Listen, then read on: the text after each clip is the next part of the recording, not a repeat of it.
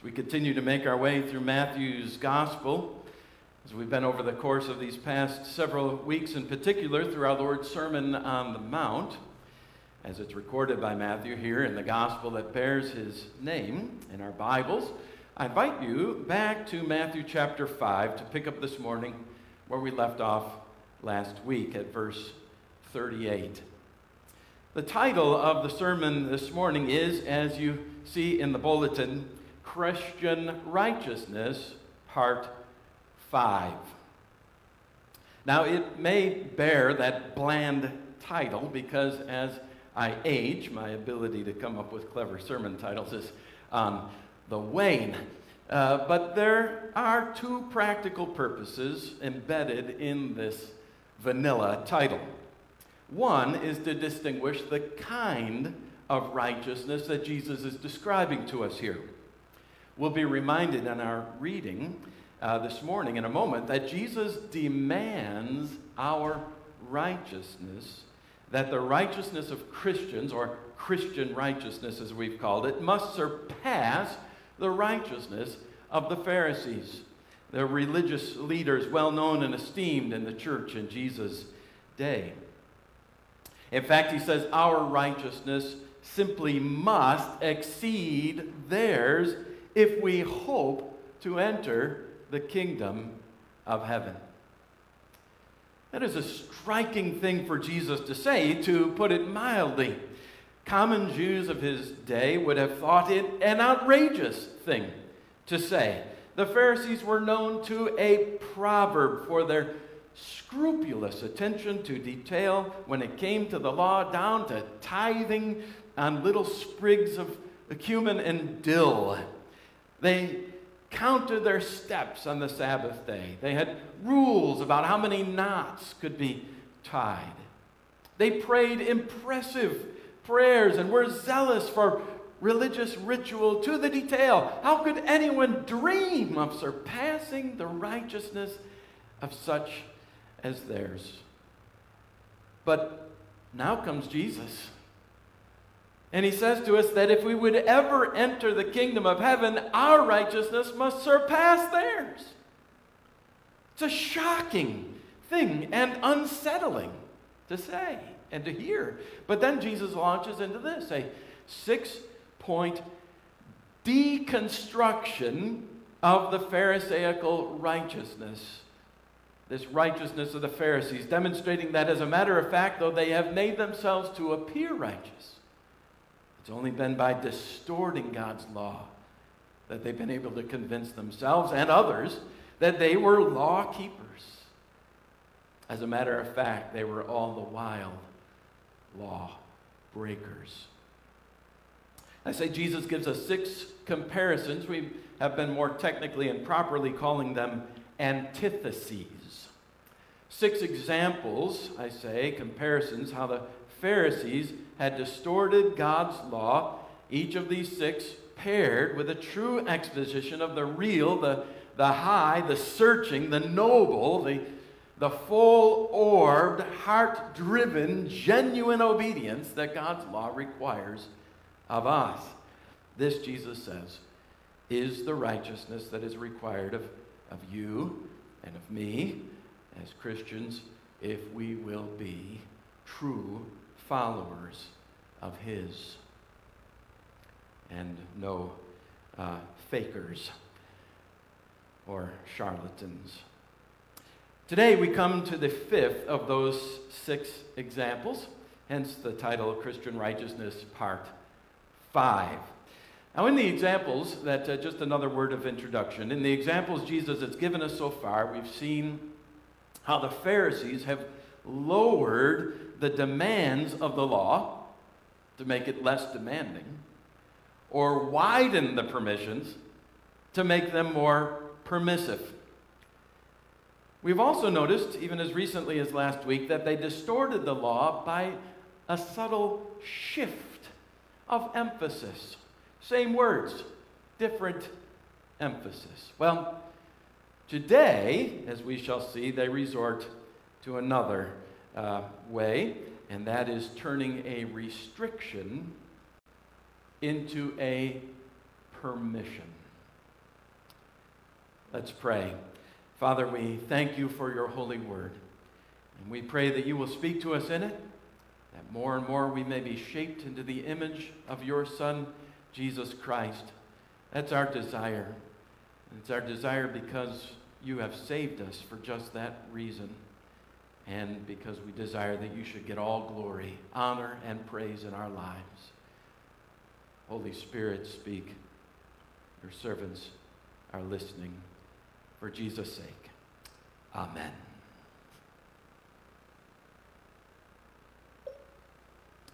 Our text doesn't actually begin until verse 38. But for context, let's start reading at verse 17.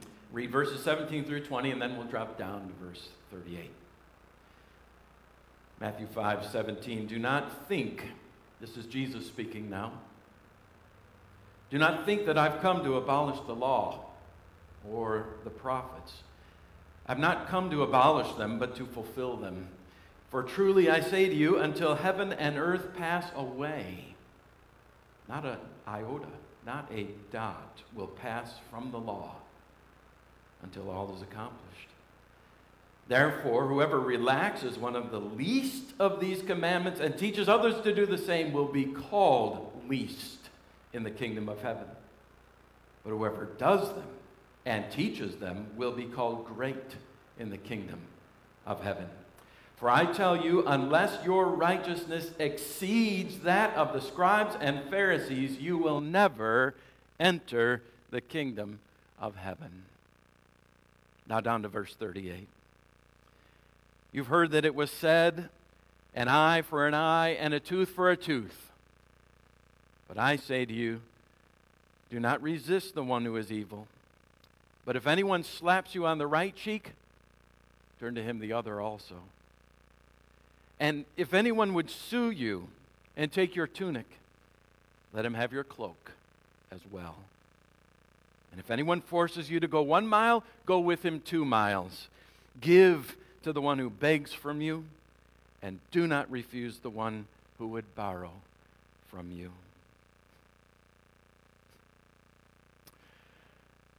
All I want is what I have coming to me. All I want is my fair share. If you're a fan like our family is, our members of the classic half hour annual must see Christmas show, A Charlie Brown Christmas, then those words are very familiar to you. They are the no nonsense, matter of fact words of Charlie Brown's little sister Sally, who has just been communicating in a letter to Santa the presents to which she believes she's entitled, with special notations concerning size and color. And, oh, yes, Santa, uh, send as many of them each as possible. And in case the list seems too complicated, Sally graciously offers Santa a simple and easy alternative. Just send money. How about tens and twenties? Well, when Big Brother Charlie Brown, who's been acting as her amanuensis, expresses his displeasure, she is shocked. She's being entirely reasonable. Of course, she only wants her rights. And in this, she's very American, isn't she? We know about our rights, don't we? Why, we have an entire bill of them. Actually, what she's being, what Sally's being, is very human.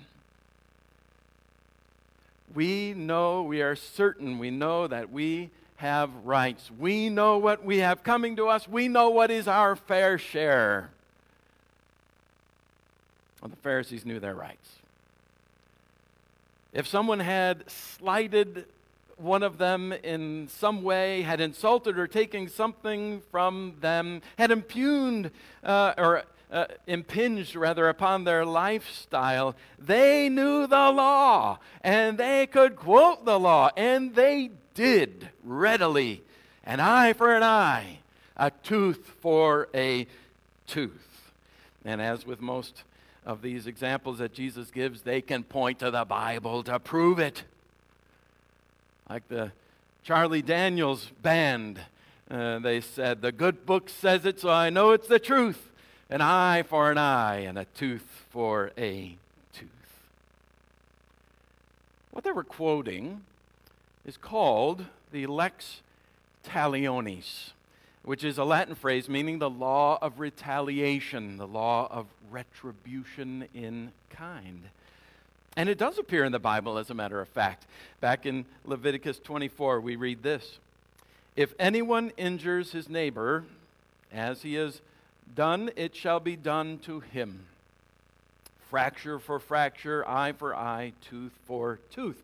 The principle of this rule, of the lex talionis, is that the punishment must fit the crime. In the book of Exodus, chapter 21, the neighbor in view is a pregnant woman. She's hit by uh, one man or the other, or both, I suppose, while fighting amongst themselves.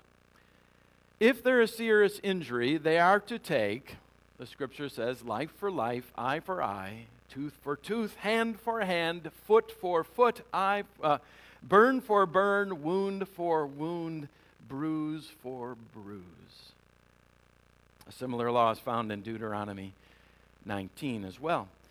Today, that principle may sound as I've just read it, sound very harsh to our ears, maybe even very severe. And maybe that's so because we imagine as we read that text a literal gouging out of an eye for the offender for destroying someone else's sight, maybe in a fist fight.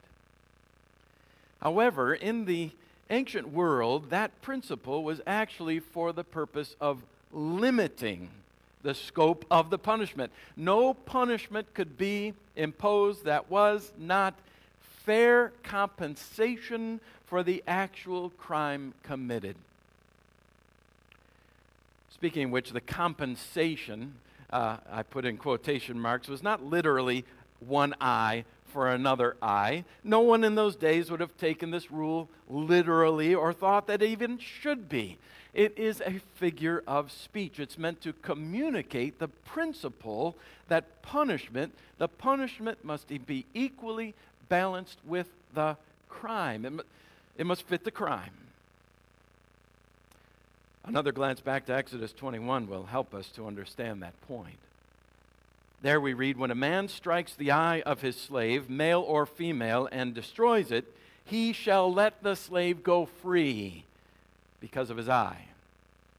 If he knocks out the tooth of his slave, he shall set the slave free because of his tooth. So it was not as though this law required an actual injury identical to the one that was caused. The perpetrator did not lose a physical eye or tooth. Rather, the manumission of the slave was the punishment fitting the master's crime.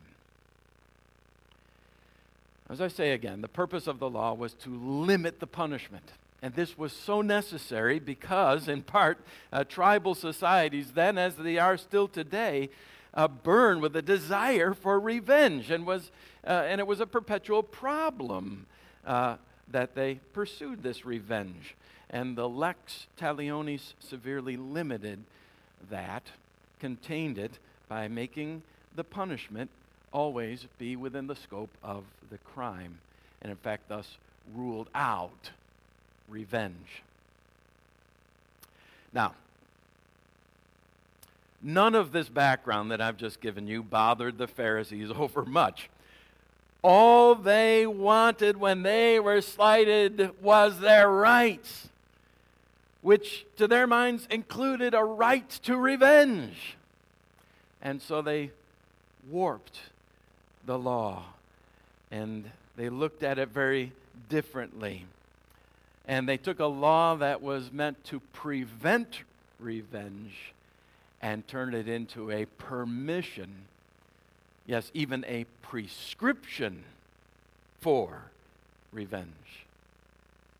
In other words, they actually turned the law of God exactly on its head, upside down and backwards.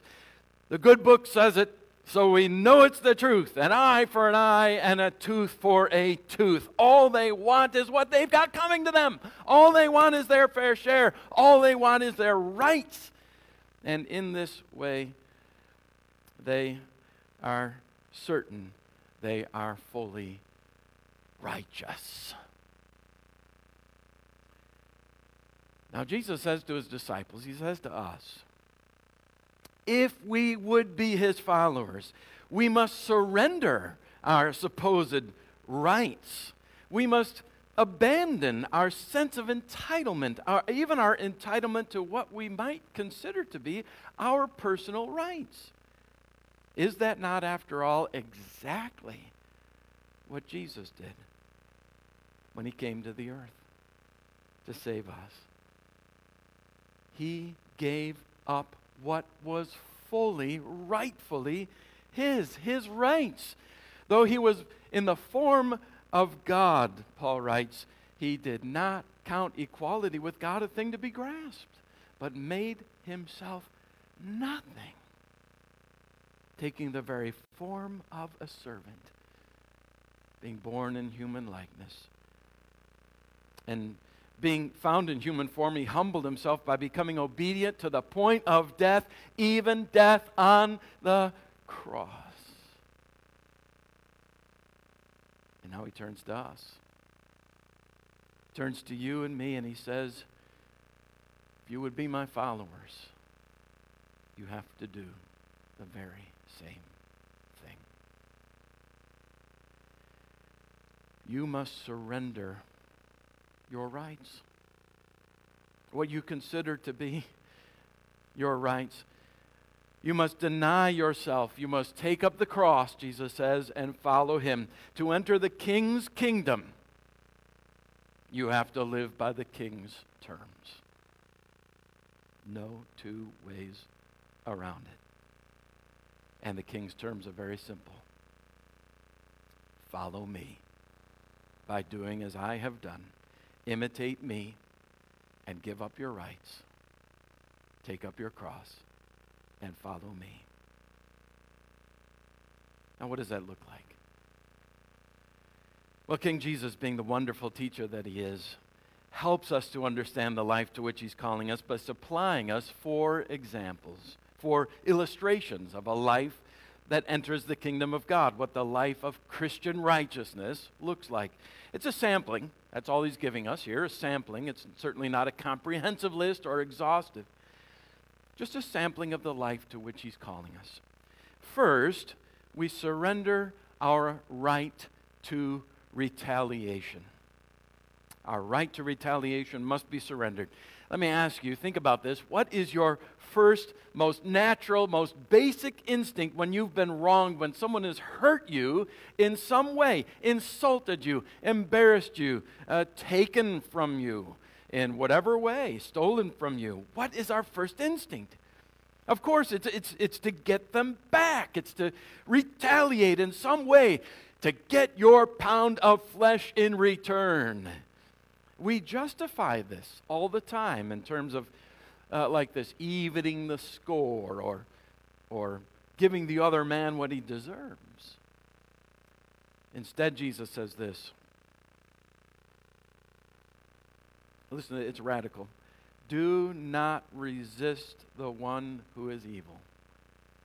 But if anyone slaps you on the right cheek, turn to him the other also. Now, interestingly, the assumption here is that the person who has slapped you has, in the process, insulted you. And it's clear this way uh, to slap you, a person will, of course, uh, statistically, statistically speaking, use his right hand.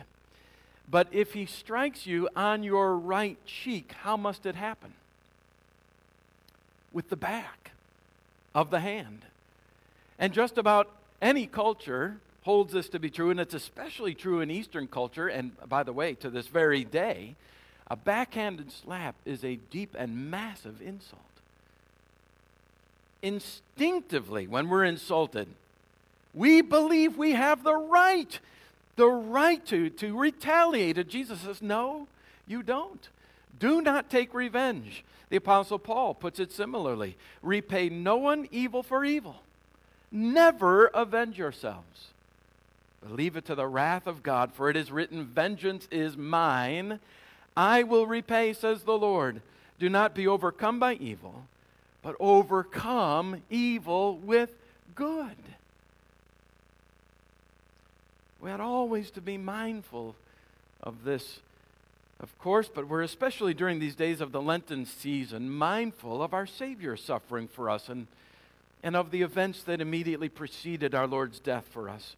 So maybe you're wondering to yourself right now, you're, you're thinking through those events, and you're wondering, did Jesus himself live in consistency with this?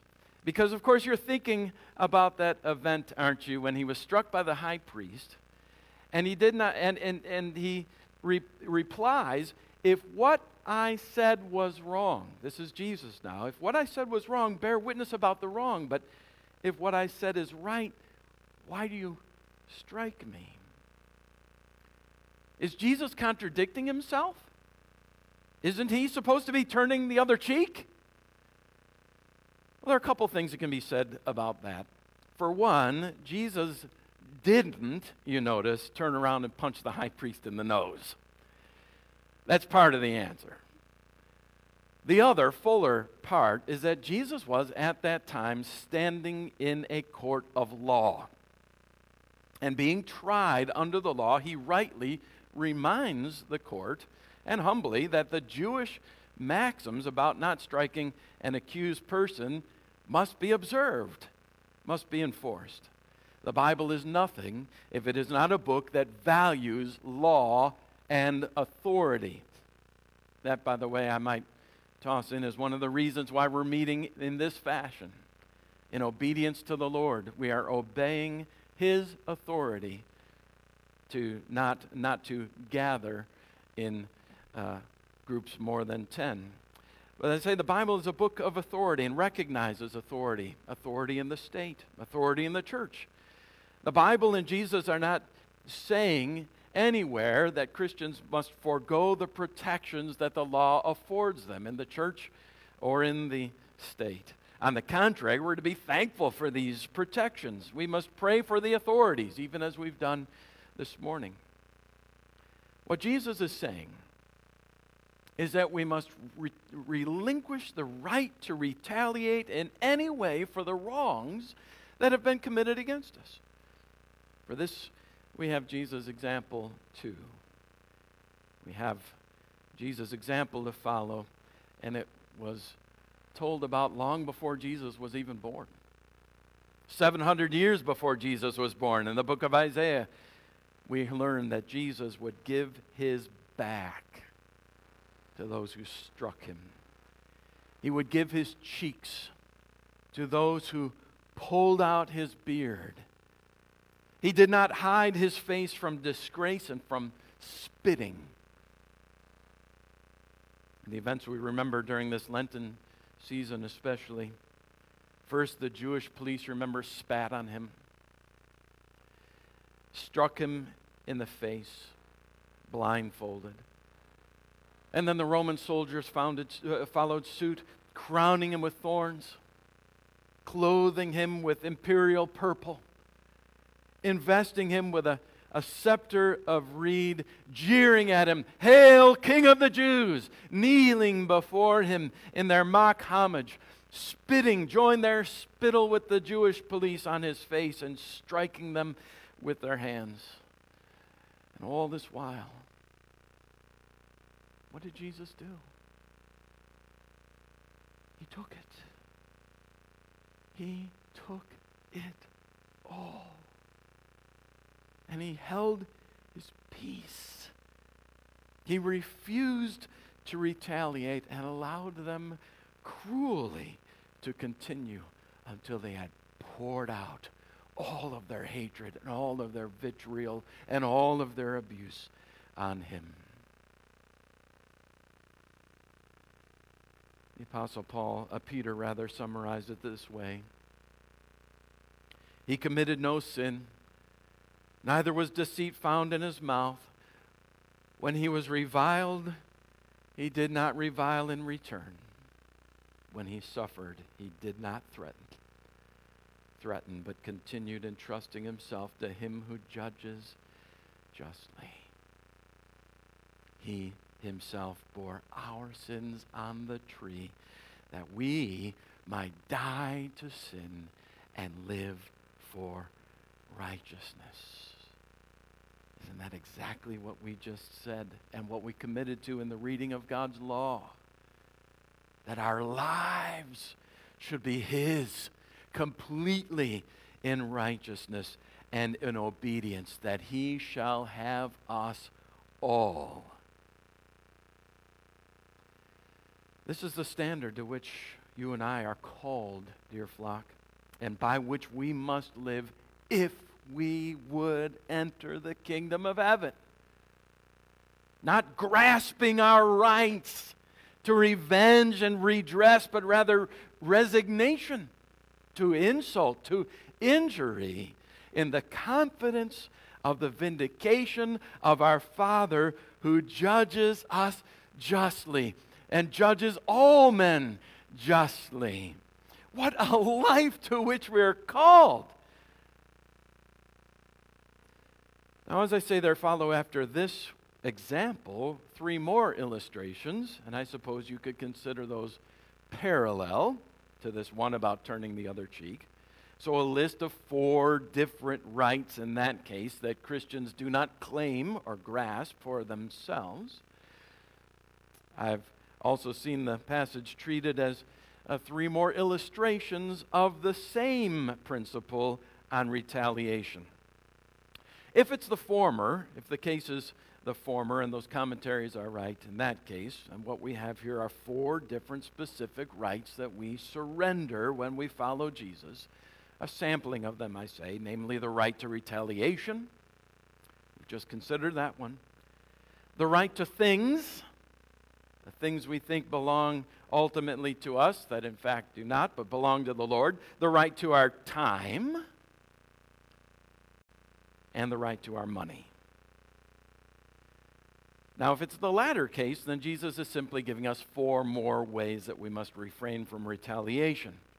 None of them is difficult to understand.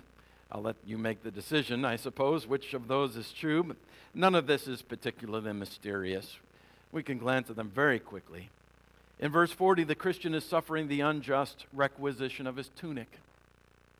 That's that's tragic in a culture in which a person who's doing well for himself actually owns two.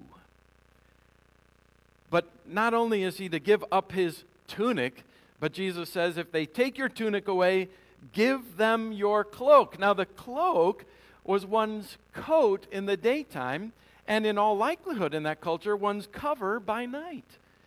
Jesus says quite the opposite of standing on your rights, and it was a right to get that cloak back by evening, by nightfall, rather than standing on your rights.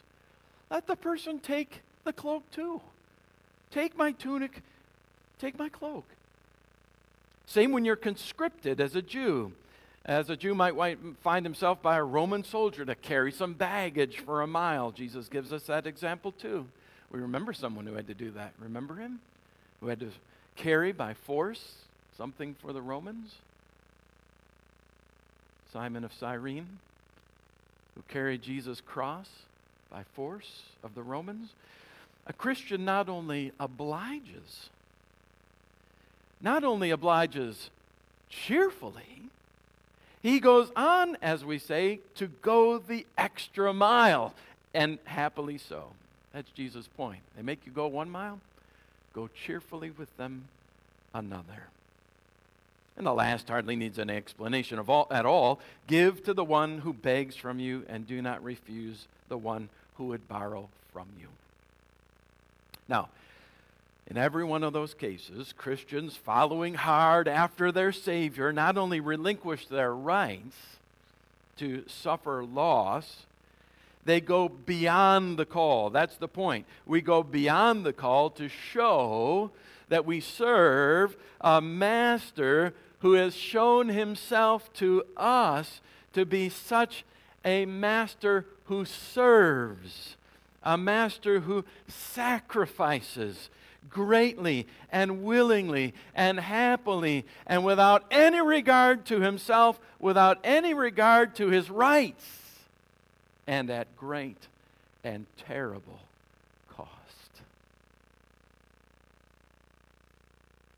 saying, What a remarkable life to which we are called, dear flock. This is the true and real and genuine and only Christian life. It is a noble life, it is a beautiful life, and it is a devastatingly costly and sacrificial life. Never, ever do the words, all I want is what I've got coming to me. All I want is my fair share. Cross the lips of one who is genuinely following Christ. We've surrendered our rights long ago to follow Him in order to take a hold of something or rather, I should say, someone so much more wonderful, more satisfying to our souls, more filling, more blessed, the only life that is worthy to be called life, the life we have in Christ.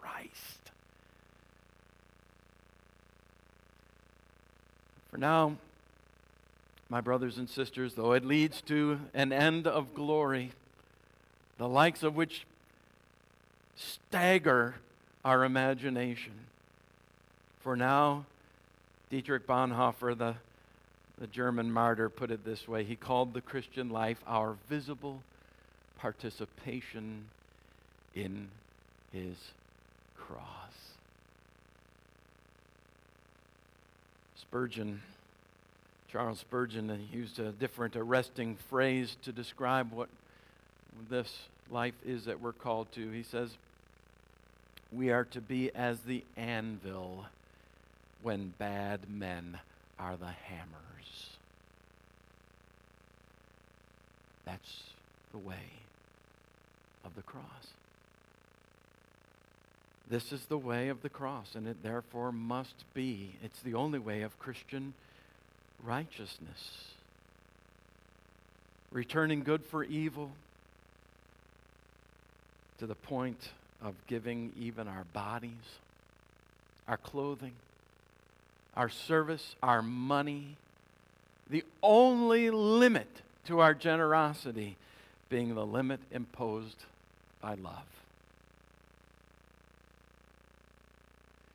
Now I could fill the rest of the morning with living examples of such noble lives from Scripture. And it is a long list from Scripture and history. But in light of the current events, including and surrounding our current COVID pandemic. One particular saint comes to mind. His name was Martin Rinkart. Martin Rinkart. He was one of those provincial clergymen to whom Germany had so much reason to be grateful in the 16th and 17th centuries. He was the son of a poor coppersmith. He made his way at the University of uh, Leipzig by dint of industry and his musical gifts. He became a precentor, which uh, is a fancy word for essentially a song leader, a musician in the church at Eisleben. At the age of 31, Rinkart became pastor at his native town of Eilenburg, just as the Thirty Years' War was, had broken out. And as a matter of fact, he died soon after the peace, having served his flock 31 years. During that time, his church and he had plenty of opportunities to live that visible participation in the cross that uh, Bonhoeffer talks about. There was the quartering, quartering of soldiers in his house. There was the frequent plunderings of his little stock of grain and household goods all to be endured willingly and happily after the fashion of Christ. But then the plague, 1637. The plague visited Eilenburg with extraordinary severity. The town was overcrowded with fugitives already from country districts where the Swedes had been spreading devastation. And in this one year, 8,000 died there. The whole of the town council, save three, were among the dead. A terrible number of school children. And the clergymen of the neighboring parish, all carried off. And Rinkart had to do the work of three men now, and he did it manfully at the beds of the sick and the dying. The pestilence was followed by a famine. A famine so severe that 30 or 40 people could be seen fighting in the streets over a dead cat or crow. Rinkart, with the Burgomeister and another citizen, did what could be done to organize assistance and gave away everything but the barest of rations for his own family, so that his door was surrounded by crowds of poor and starving wretches who found it their only refuge. Rinkart personally buried more than 4,000 people, including his own wife and children. After all this suffering came the Swedes once more. And they imposed on the unhappy town a tribute of $30,000. Uh, we'll use that word. Rinkart ventured into the camp to entreat the, the general for mercy, and when it was refused, he turned to the citizens who were with him, who had followed him, saying, Come, my children, we can find no hearing, no mercy with men. Let us take refuge with God.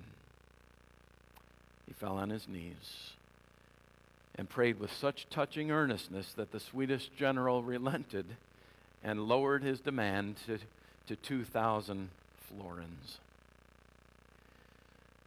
So great were Rinkart's losses and charities that he had uh, only with the utmost difficulty was able to find bread and clothes for his own children, and he was forced to mortgage his future income. That was Rinkart's entire ministry. It was the way of the cross. Never once did the words cross his lips. All I want is my fair share. All I want is what I have coming to me. Not once. But some words did cross his lips. He wrote them down, and the Christian church has been singing them to this very day. They go like this Now, thank we all our God with hearts and hands and voices who wondrous things has done, in whom his world rejoices, who from our mother's arms has blessed us on our way with countless gifts of love, and still is ours today. Christian righteousness, the way of the cross. Amen.